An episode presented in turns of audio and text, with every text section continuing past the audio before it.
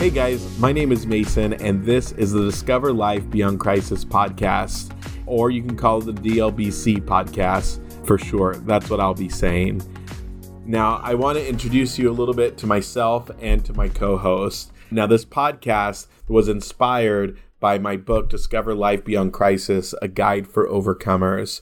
And in that book, I go over how people who are struggling with mental health and overcoming their trauma can acquire and develop practical tools to overcome both of those things. Now, those books, they were inspired by my own crappy upbringing, which sucked most of the time um, and had a magical quality to it on occasion. But overall, it contributed to my issues that were apparent to the people around me, but was a surprise to me when I tried to make my life different from how I grew up. I raised my siblings following my mom's death when I was 20. When they grew up and moved out, I was 26, and all I had left were my own issues after working through my issues like my depression, my mommy and daddy issues, a stint in therapy, and, and with the help of medication, I recognize that the process of overcoming all that crap is not fun. In fact, it sucked a lot. And the worst part was it felt like I was doing it alone. Now, that's how the idea for the DLBC podcast and book came about. I wanted to build a community. Now, take this how I mean it a community of defective individuals like myself to walk this journey together. I also wanted to create space that we as a community didn't have to be afraid to fully express how we were feeling, what we were thinking as a result of our mental health uh, or as a result of the trauma that we experience. Now, during my journey, I've collected vast amounts of expertise working with people who have experienced trauma and walking their own journeys of overcoming crisis. Another benefit of walking the journey that I have is the people that I've met along the way. Some of those will be guests on this show, and one of those is my co host, Emily. Neither one of us are therapists. We're not mental health clinicians, but we are life coaches but and we specialize in helping people overcome trauma and helping individuals develop tools to manage their personal crisis as they navigate their mental health journey. Now from this moment i'm going to stop talking and give my co-host and really good friend emily a chance to introduce herself. Awesome. Thanks mason. Hey guys. Uh, like mason just said my name is emily I am a marketing coordinator for a Sacramento law firm. I was a life coach to youth and young adults for a really long time. I am the youngest of three girls and have always been the smallest. So I've been overcoming trauma for years. I'm super single and in my 30s. So I pour almost all of my love and affection into my dog, Roxy. She's a Yorkie and she's the best. I believe that I'm best known for self effacing humor and extreme FOMO, which might actually be how Mason convinced me to be on this podcast. But here's the thing I'm passionate about people, sports, politics, dogs, not only my own, and especially overcoming my junk so that I can show others the way through. I'm somewhere in between an extrovert and an introvert. I hate mornings unless I haven't gone to sleep yet and therefore still consider it nighttime, so it's okay to still be cheery. I'm not an expert on much except what's worked for me and what people, most of them a lot smarter than me, have taught me. So I can't promise that I'll be right all the time, but I will always be honest. And I'm really excited to get this going. Yeah, me too. Talking about getting things going, let's move on to our the next part of our show. Now, this is going to be the part of our show where we talk about some current events. Uh, some things might be about us personally. Some things are things that are going on in the news. And uh, this week, something significant happened. Kind of an end of an era, and it was one of our favorite families to learn about and people that the whole world has been completely enamored with. I would say going back years, as far as I can remember. but the death of Prince Philip, who was the royal consort of the Queen in England. Oh, fancy. Yeah, it's actually sad. He passed away, and most people in his life, and probably just for the sake of round numbers, if um, if you're somebody that needs like numbers to end at at a zero, I'm sure you were rooting for this also, but many people were hoping that he was going to make it to his 100th birthday, which was only a few weeks away from his death. Now, this man, I didn't know him very well, and most did not know him personally, but I think as a result of The Crown, which is an awesome show on Netflix, if you have not checked it out, has given us a good look into this person that I always saw standing behind the queen growing up, looking in the news and the newspapers. He was married to the queen for over 70 years. Uh, but the royal family's Twitter says um, it's been with deep sorrow that Her Majesty the Queen has announced the death of her beloved husband, His Royal Highness the Prince Philip, Duke of Edinburgh. His Royal Highness passed away peacefully this morning at Windsor Castle. Emily, do you follow the royal family at, at all? Uh, I haven't, you know, kind of on and off. I definitely was into it very much uh, during the Princess Diana years and that whole time because my mother was uh, really obsessed with that. And, you know, so I kind of fell off of it a little bit, but that was a good moment to kind of give the background of the family and kind of the dynamics of it and everything. And then I jumped back on, of course, most recently prior to this passing of with Philip. I jumped back on because of all of the Meghan Markle and Harry, and basically, you know, it was on Oprah, so I watched it. But so there's kind of a large gap, except for like the weddings.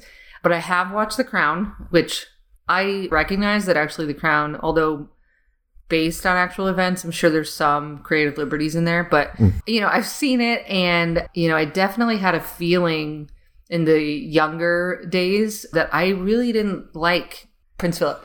Yeah, Prince Which, Philip. That's straight. Why is he Prince Philip but she's the queen? I mean, yeah. he can't be king. Yeah. I think it was complicated. a whole different yeah. Yeah. For but when we decide to do a deep dive into royal etiquette and everything that's related yeah, to that. that. Totally. We're not going to do that. that's not what this is. Yeah. That's not what but, this. That's not. Yeah, I'll have here. a. I'll have a spin-off podcast. I'm sure. yeah. Uh, it's always good Royals. to talk about this. it's always good to talk about the spin-off on the first episode. But, but so we're counting on the success yeah. of this podcast. Well, obviously, being... look at it so far. Yeah. I mean, uh, come on. But yeah, so in The Crown, right, it showed a lot of Prince Philip's, like you said, the tragedy of his upbringing and the trauma and all of that that he had gone through. But there was so much of that time that I really just did not like him. I didn't like I was I didn't like the way that he was with the queen. I just so I had these like feelings of like not liking him and thinking that he was ungrateful or you know just kind of judging him as a television viewer and not really connecting it with an actual person right? So then seeing this news was kind of a little bit jarring because i had built this emotional response to this character and now it's this real person who's passed away. And then to see the responses of his family members and re- realized that like he found even though there were moments where I think that he needed some significant redemption. It seems like in the eyes of his family, he found that redemption. Like the Queen, uh, this was at a different time in 1997. She was quoted as saying, He has quite simply been my strength and stay all these years, and I and his whole family, and this and many other countries owe him a debt greater than he would ever claim or we shall ever know. And it was interesting. Like, I mean, I hadn't read or seen any of these things, and you actually found that quote. And I, when I first read it, I thought, like, that is not what I would have expected to be said about the character that I started to know on The Crown. So it actually, it turns out that it's kind of a, uh, you know, like a story of redemption that at almost 100 years old, he was able to see where he's landed at the end of his life, I think he's done some great things. Yeah, and definitely he's had a great effect on his family. You know, something that was portrayed in The Crown in the most recent season, and there's been a lot of confirmation when it comes to this part of the storyline. But his special relationship with the people kind of marrying into the family, especially Princess Diana and uh, now uh, Meghan Markle feeling, you know, a particular closeness with him. He kind of brings a level of understanding of being an outsider coming into the establishment that is the royal family. And in the world that entails, everything is so regimented, everything, there is decorum for every occasion, the rules for every situation. It can be overwhelming. And I know for Princess Diana. This is uh, something that's well known, but she felt very isolated and very alone living in the castle. You know, she was living, you know, her fairy tale ending, marrying the prince, but it really wasn't that great. And he provided right. some support there. And before we move on, I just wanted to touch really quick on just a couple things that his grandsons said about him. Uh, Prince William, who may be king one day, depending on how long his dad lives, or if his dad decides to abdicate, which is completely possible. It's been talked about in British tabloids. So I don't know how truthful they are, but you know they I don't believe a word they say. They know more about this stuff than I do, I guess. but Prince William says, "My grandfather's century of life was defined by service to his country and Commonwealth." to his wife and queen and to our family.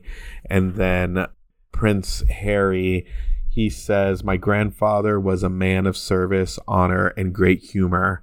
He was authentically himself with a seriously sharp wit and could hold the attention of any room due to his charm, and also because you never knew what he might say next. And then he finished it off with the Royal Marines slogan, which he held a high position in the Royal Marines, I think, for over 60 years. But per mare, per terram, by sea, by land. Um, that's how uh, Prince Harry finished his statement.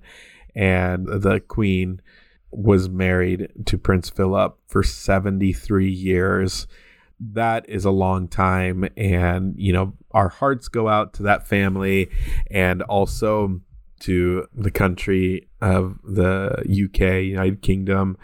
You know, it's the royal family. We don't have royals here, but for them, they are iconic and they are much loved.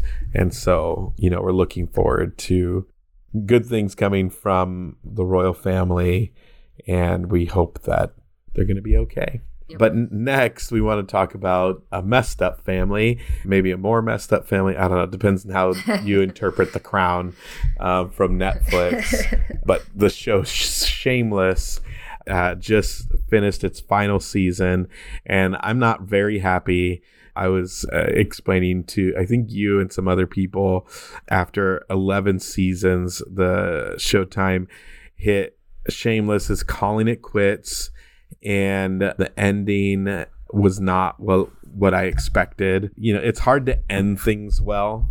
Right. Uh, yeah. When I was writing my book, plural, I found it difficult on, especially Dad in a Day how to end it because like my life was continue. You know, it's about it's a memoir esque. Yes, please book. tell us about Dad in a Day. Yeah, it's the me- other book that you wrote. My, the other one that I wrote. It's a memoir esque type book, and so the ending. I struggled with because I'm still alive. So, right. you know, there's no like, and then he lived happily ever after and died, you know, 50 years later or whatever. And uh, I'm assuming I'm going to die at 80. Yeah, I was like, that's a very specific uh, plan there. Okay, so. But it's difficult to end things, and particularly shows ending things well. You know, I wasn't expecting like a great, great ending to the show, but I was expecting for, you know, one of the main characters from the beginning, Fiona, and I forgot the actress's name who plays her, but I was expecting her to come back and she did not. First of all, I'd just like to say I feel like you gave them like you were letting them off the hook before you fully expressed uh, your extreme outrage Yeah. with um you know like you started out with i understand it's difficult but you know to write endings but that's their job. Yeah, They- that's they literally their whole show, job. right? This show was 11 seasons. It was great if they didn't think that they could round it out at the end and do a great ending they should have ended it like a season ago i'm sure we could have done without like another cliffhanger and another like, Yeah. I mean, you know, you can only they can only do so many drugs and rob so many places and do you know whatever all the the all the shameless acts and things. I don't know if Um, you saw last yeah. season, but last season, I think it was season 10 or season 9, it was like Hunger Games, but for homeless people. And Oh, wow. This like alcohol company was putting on this contest. And it was Frank and another character. And it was like all like activities that homeless people would do. Like you, and I'm saying this with levity, Right. but obviously homelessness is a big problem and i've worked with homeless families and homeless youth so i don't take it lightly. Also i myself have been homeless as a child as a teenager as a young adult. So i can joke about it but Yeah, that's how that works. that's how that works exactly. But it was like almost like the hobo olympics. You know they were like old school homeless guys and so they had to create like a little just a bunch of stuff. So there was like some creativity that they brought and i just didn't feel like they brought that same creativity to the end of the show. And Right. there's so many opportunities where they could have brought back fiona and um, they didn't. And i don't know whose Now- decision. Go ahead. Right. I was gonna ask, do you have any information about like why Fiona, better known as Emmanuelle Grey Rossum or Emmy Rossum, I just knew that off the top of my head. Rossum. Why that actress maybe uh didn't maybe it was up to her. Maybe they wanted her to come back and she didn't want to. Maybe she was tired of being shameless. Maybe she got some shame. Yeah, maybe. I think I. I You're like, I don't care though. Yeah, I don't care that much. I like looked at a bunch of articles and I skimmed through them, but there was like nothing super conclusive on there. Everybody's always tight-lipped with that sort of stuff because they're afraid of being sued. But you know, like she hasn't done anything since. I haven't seen her in any other blockbusters. There's nothing coming out on Amazon Prime, uh, like Prime Video. Nothing coming out on Hulu. There's nothing like uh, HBO Max, all the other streaming services. You know, it's not like she was doing anything else to not do this show. Like, you know, just go for the freaking payday. Anyways, those are just some you of gotta get that. Uh, some of my feelings as far as the show. You know, I started, and I think what makes me so mad about it is, you know, the character that Fiona played, who was the kind of like the matriarch of the family who kept everything together, made sure the bills were paid, made sure the family was together. And I talked about how I raised my siblings and you know, my mom struggled a lot with her own mental health issues growing up, and very much like the family of in Shameless, the Gallaghers, where they, you know, where their mom struggled, and and then me having to take on that role of adult, even though I was a child. You know, I kind of, you know, as the person that's in that role in my family, kind of like I don't think that you would just like peace out like that. But that's just my opinion of the show Shameless, which doesn't matter anymore because it's over. Yeah, it's kind of like having an opinion about like Friends or yeah. about you know uh, How to Get Away with Murder. which is a Yeah. great show I that no do. longer exists. that no longer exists. I Or Lost. Yeah. Even though Oh, new, Lost. I have a lot of opinions about that. even now, new content is coming out for Lost. So I feel like we could talk about that one for forever. Okay.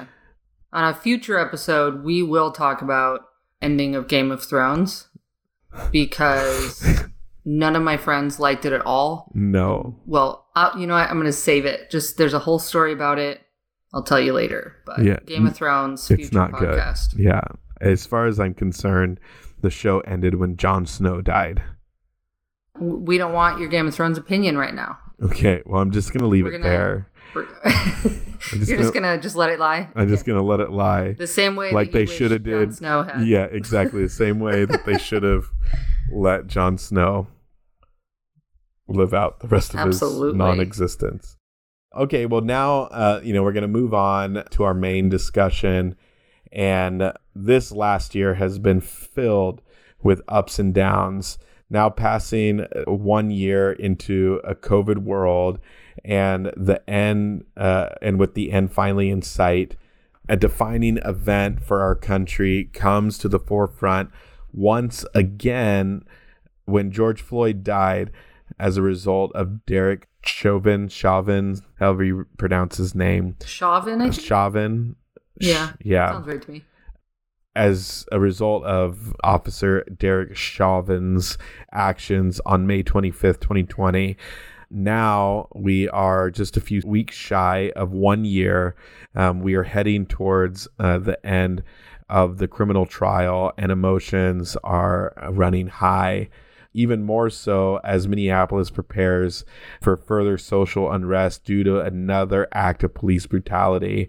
Today, we're, we are talking specifically not about George Floyd directly, but we're going to be talking about the people who witnessed in person him taking his last breath on the streets of uh, Minneapolis and the guilt that they felt as a result of being a bystander in the sense that they were standing by the event that happened. I want to make sure like we're not putting blame on them. They feel that blame. They feel that I don't know that that regret. Yeah, it, it's actually been interesting, right? Listening to the the testimony of the different people that were there and hearing the depth of their grief and their, uh, like you said, their regret about what happened, about witnessing it, wishing that they had done more or done something different. Each person had a different angle on it, even super remote angle, right, and view on this. But the people that were there on that day, just hearing them talk about the guilt that they felt, the feeling of, you know, like there was a woman who was a EMT and her feeling like she was beg- basically begging the cops to let her do her job, let me check his pulse, let me make sure he's okay. And she talks kind of about like not being more assertive about what she wanted to do. You know, there's somebody else that tried to instruct them to say like what you're doing is it, it's this and it's going to cause these things because he had experience and knowledge that told him that just by looking but it's impossible to imagine what that feels like to want to step in and want to do something to stop this police officer from doing what they're doing but then i mean how does a, a typical person decide to intervene with a police officer. You don't know what's going to happen. You don't know the consequences of that. And i think from the different testimonies, it seems like these people really felt guilt, maybe even with the fact that they chose self-preservation or they they chose to maybe trust that okay, he's gonna he's gonna lay off or he's gonna remove his knee or you know they let that split second go by where they decided not to act, and you know that had life or death consequences. Again, like you were saying, not that not that they're to blame or that they actually are the ones that perpetrated this. Yeah, I mean this is this is the guilt, emotions you that they're feeling right now. They're Right. feeling like you know a year into it the cashier who at the time was 18 now 19 he just recalls feeling like if i had just not you know an, an 18 year old cashier you know i used to work in restaurants and you know we train people on how to tell if a bill is fake or not and as you do it for so many years you can spot a fake pretty easily. But this kid who's 18 years old, you know, he's feeling guilty because he didn't recognize it when the bill was first given to him. And he was just saying, if, if only I had refused it, like only if I didn't take that 20, then we never would have called the police as a result of George giving that 20. Now, we talk about that and whether or not George Floyd meant to pay with that 20 or if he himself had received it as as a form of change. We'll never know. And and at this point it, it doesn't matter because nobody's life should be taken because you're suspected of one you know one counterfeit bill. Like you spend time in jail for using fake money we have a system and the system is not kneel on their neck until they can't breathe until they eventually die. And this poor kid at the you know I'm we're in our 30s now so when I, when I look at an 18 year old kid feeling this the weight of responsibility of what happened to me it's very sad that this kid feels like it was his responsibility or that he played a part in this. They were operating within the system as it existed to address crime. The police stepped over the line and now these people feel this guilt if i had only done such and such if i had only acted instead of instead of just said something what if i had you know i should have been more not aggressive but more i should have been more firm in how i was talking and maybe that would have made a difference you know one of the guys i think that you were uh, that you mentioned. He was a, I think he was like an MMA fighter or he was a professional right. fighter of some sort and very familiar with hurting the human body. But in an MMA fight, in that environment, you are fighting to maim, not to kill. and so, right. so you have to know, you know, when the point to stop is. That's part of your profession. And as a police officer, that is also part of your profession. And, you know, I just don't, when we, you know, hearing the testimony, I mean, it was, it was brutal hearing the testimony of these people.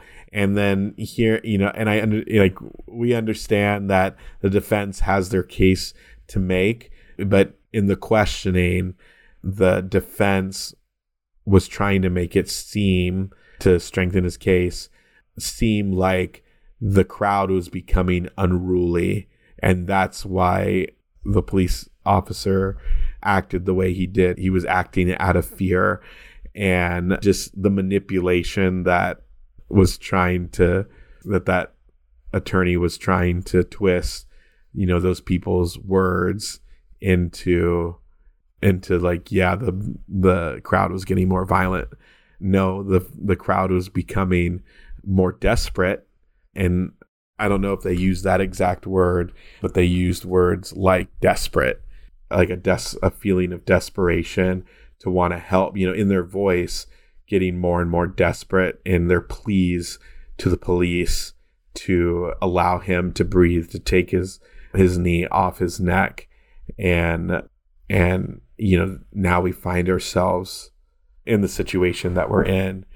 But, you know, when we were discussing this episode, we talked about one of the biggest things was how, you know, outside of George Floyd, what are some other instances where maybe some of our listeners, some of the people who are working through their trauma, they might feel this same guilt and what kind of situations you know, might that have been in? Yeah, I mean, I think that there are less extreme and maybe not as far as to this, but some people have been in situations that are even as extreme as um, what happened with George Floyd. But um, I think that the concept of, of bystander guilt, that feeling of what if I had done something, or what if I hadn't done this, or, you know, how could I have stopped whatever the tragedy is that happened or the trauma? How could I have stopped that from happening? And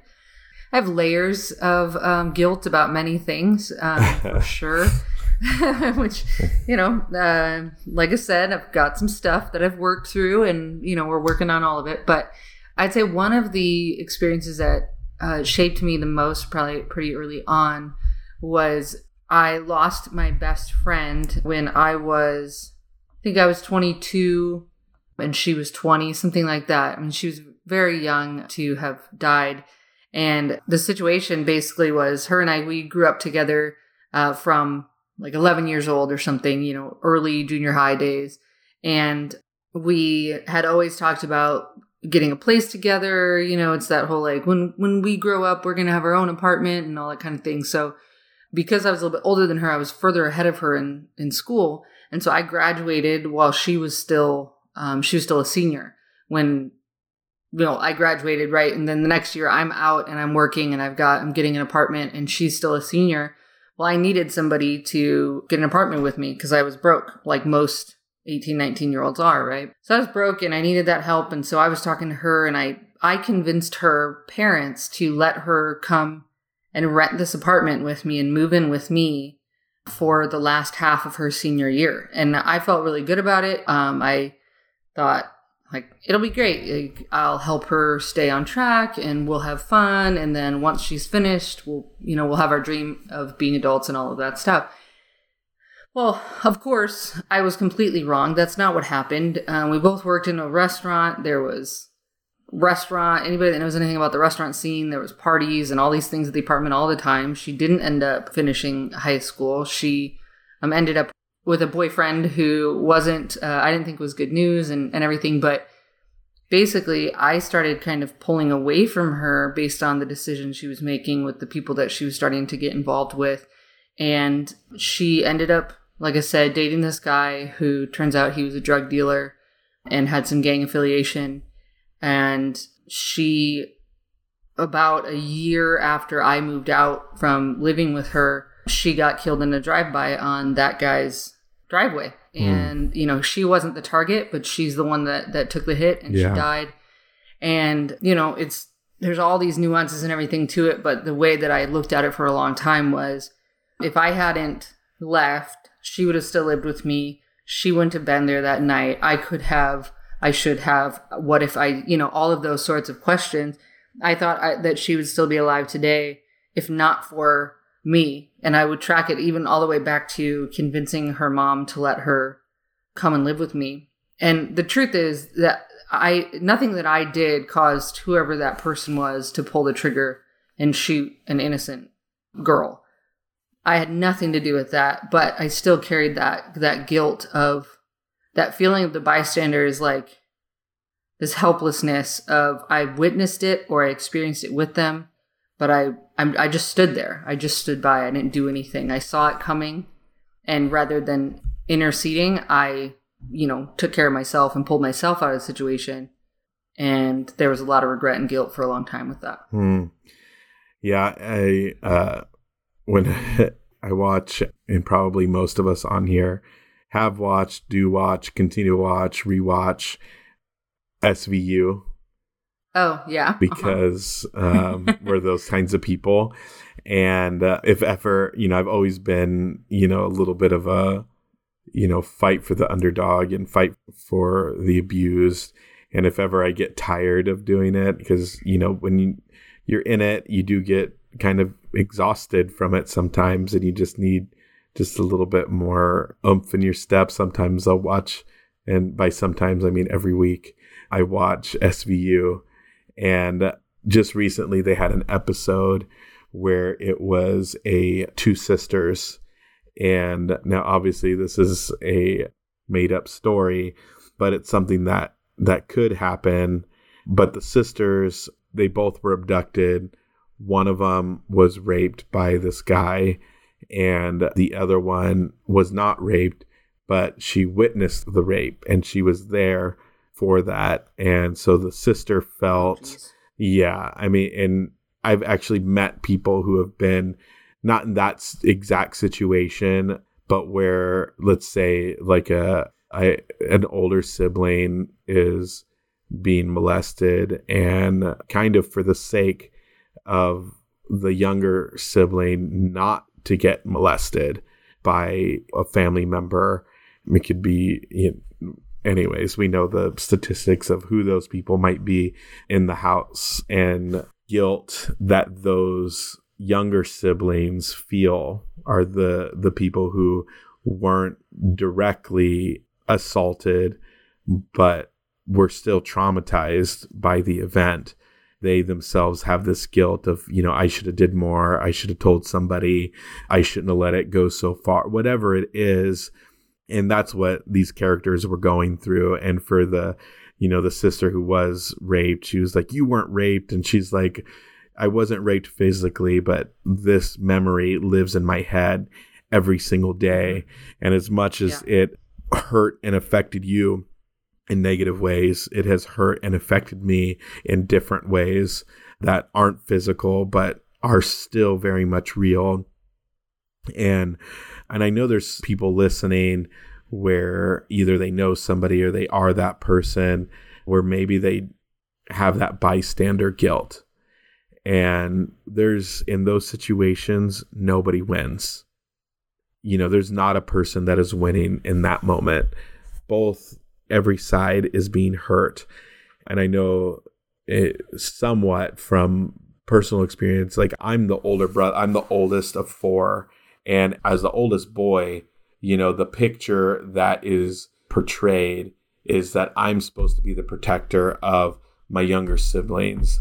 And I have one sister. And as boys, we're supposed to protect our sister from harm. And yeah for me, this is one of the things that sometimes I still struggle with. You know, my sister was targeted by my mom's, at that time, my mom's boyfriend. And when I found out, you know, my mom was in the hospital. And so I had to kind of like take care of things, like kick him out and try to manage the situation as a teenager. I'm like 16 years old, trying to manage this event in my family's life. And I thought I was doing the right thing by kicking him out, but there was still that guilt of I should have protected my sister. There was still that guilt of, you know, I should not have, like, the environment should not have been friendly enough for that man, for my sister to be in a situation where she was alone with him, where she was vulnerable with him, and yet she was. And so for a long time, I carried that guilt and, and it affected my you know, identity as a man, as a brother, as a as somebody in the family, you know, that's something that it didn't happen to me and I'm not saying that I'm as hurt as a result of what happened. Obviously, my sister, right, of course not, is uh, has suffered the most from that. Um, but there is, you know, a level of of uh, trauma that comes from being the bystander and that and I didn't even witness what had happened and that affected my the way that I thought the way that I processed things and even my own opinion of myself which you know some people might think my my opinion of myself is really really high but we all know. yeah, know it seems like you've recovered yeah yeah there's still as much as I put my best face forward some of those things still are underneath, you know, the surface.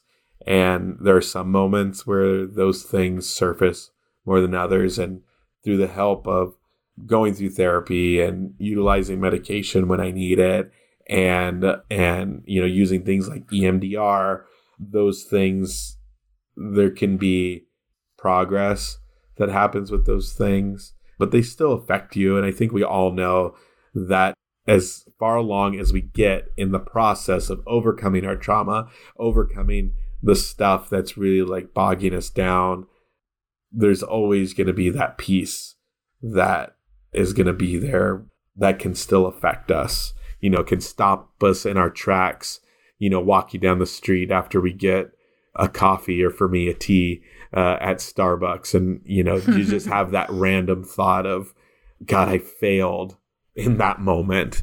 I failed, you know, that person. I f- didn't live up to, you know, even to my own standard of what I believed I stood for. Yeah, absolutely. I mean, I certainly am much further along than I was uh, in those initial years post that incident and, you know, post many things that uh, I felt that I've seen happen or experienced and, and felt guilty for the truth is that we can even feel guilt about things that that we weren't bystanders for that happened directly to us, but still it's unfounded guilt. Mhm. You know, it's still, we didn't do anything in that situation that was to feel guilty for. But yeah, for me, it's been therapy and it's been for a long time. I had a really hard time telling myself the truth about those circumstances and about my role in it. And so I had really good friends and, and community around me and that told me that helped and reminded me that no, that's I acknowledge that you feel guilty or that you feel remorse for that. You know, acknowledge those feelings, but recognize that it is not actually your fault. The truth is, Mhm. there's nothing you could have done. Yeah. Um, and having people that cared enough to speak honestly and directly to me. Because some people, you know, you might have friends around you or people around you that will just, they don't want to step on your toes. So if you're expressing, you know, something about a, um, an experience, they might just listen, which, yes, that's good. But you want those people in your life that will not only listen, but actually help guide you toward the the healthy way to think about it. And like you mentioned, EMDR, and the one of the great things about that tool in therapy is that it helps you reframe your thoughts on that experience. You Mm. know what I mean? I'm not a scientist. I'm not a psychologist. like I'm not going to try to actually explain how it works. You guys should definitely look it up. It's very cool. But for my personal experience, I know that doing that process helped me to rewire my brain in the way that I thought about those experiences. And so now when I'm walking down the street after getting my Starbucks iced Americano, I, because coffee's better than tea, when I'm walking down the street at that moment, and maybe I have something that normally would have triggered me to feel like, you know, oh, God, I really screwed that up, or would throw me back into those feelings because I've been able to reframe that and find a different view and perspective of that experience.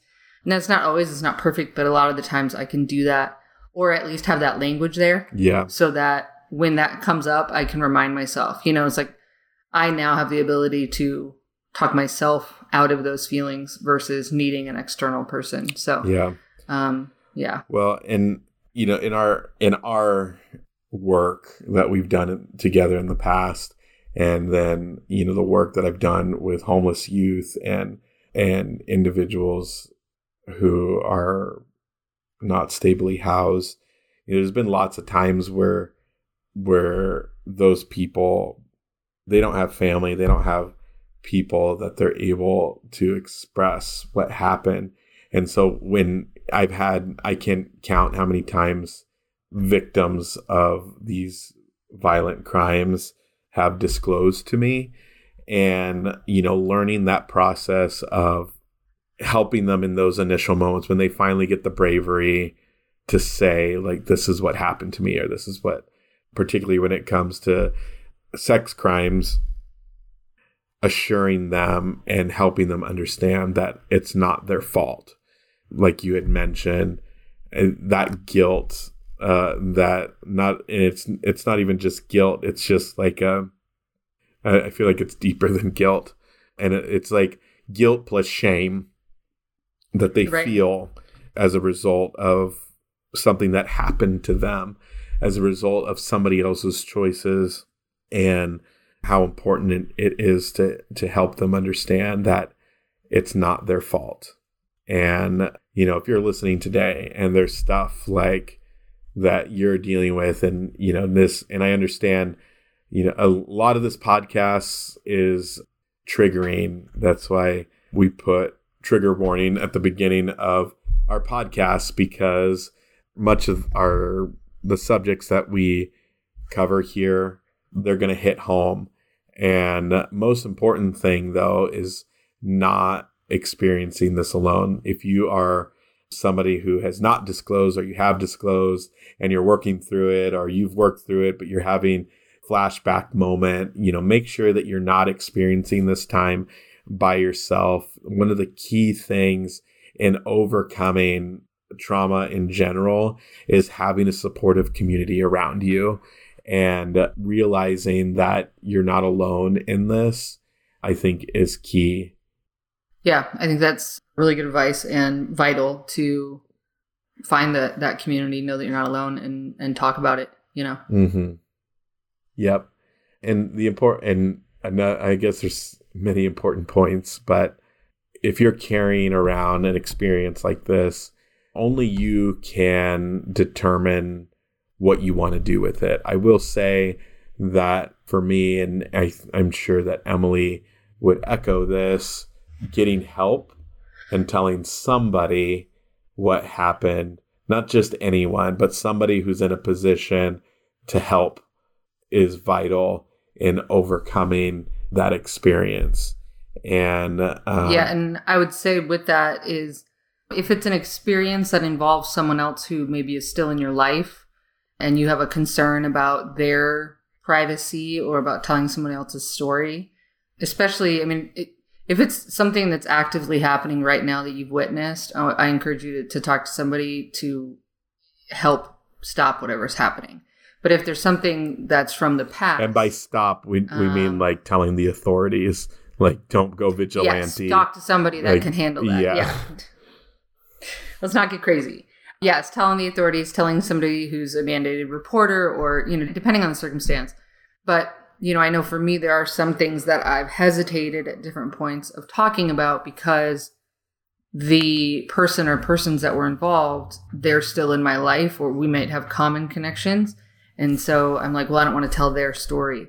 There's a few ways to handle that. You can tell the story without giving specifics of the other people. Um, you can say, I saw a person or, you know, a good friend or that kind of a thing. Or, and what I actually like to do is you can either speak to a professional who they have to um, maintain the confidence and privacy, or talking to someone who you can be completely transparent with that you trust but who doesn't have that mutual connection with whoever that that person that you're going to share some information about so don't let that stop you don't say like you know i got like it shouldn't be that you got to take it to the grave or you got to wait until that person's gone or something before you talk about it. I mean there's so many that's something i've heard actually a lot is there's so many families that wait um, literally to talk about something until after that you know grandfather's passed away or until that person's gone. And it's like like what a tragedy that is that because you waited there wasn't time in the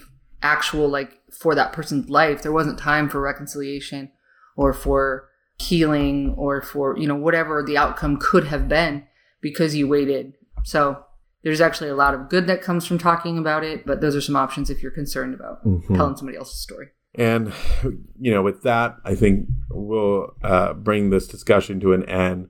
This is n- in no way the end of these types of conversations. This is definitely only the beginning. You know, this show is put out weekly, and uh, we want to invite you to continue coming and talking with us, building this community. That's the desire that I had when I wrote the book, when thinking of the concept of this podcast. So if you'd like to be a part of this community, check out our Facebook. It's facebook.com slash DLBC today.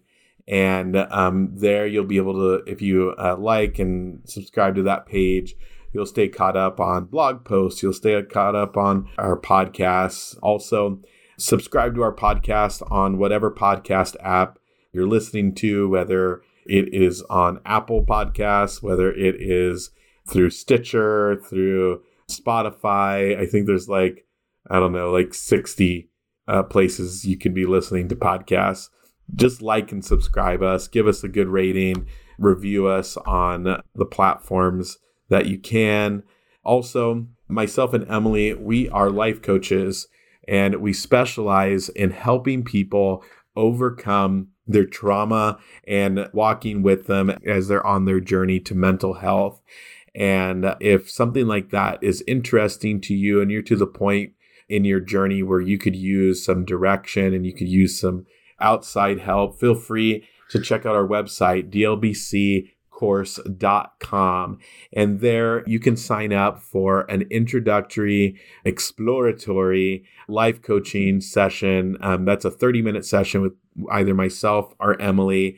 And in that conversation, we're going to try to help evaluate where you are, um, get some possible next steps. And one of those steps might be to continue life coaching with us. Now, if you would like to just go right in, we have life coaching packages that you can purchase. We also have a course coming out. And if you would like to purchase that, you can do that. And then there is some bundling that can happen as well, where you combine coaching, the online course, and also part of that online course is you'll be put in with a cohort of other people who are like minded and creating a safe place for us to explore these subjects with people who have experienced them and people who are walking the journey with individuals like myself and Emily who have been walking this journey for a while and uh, know the way. And uh, so we look forward to more exciting episodes of the DLBC podcast. Thank you so much for listening, and we'll see you next week.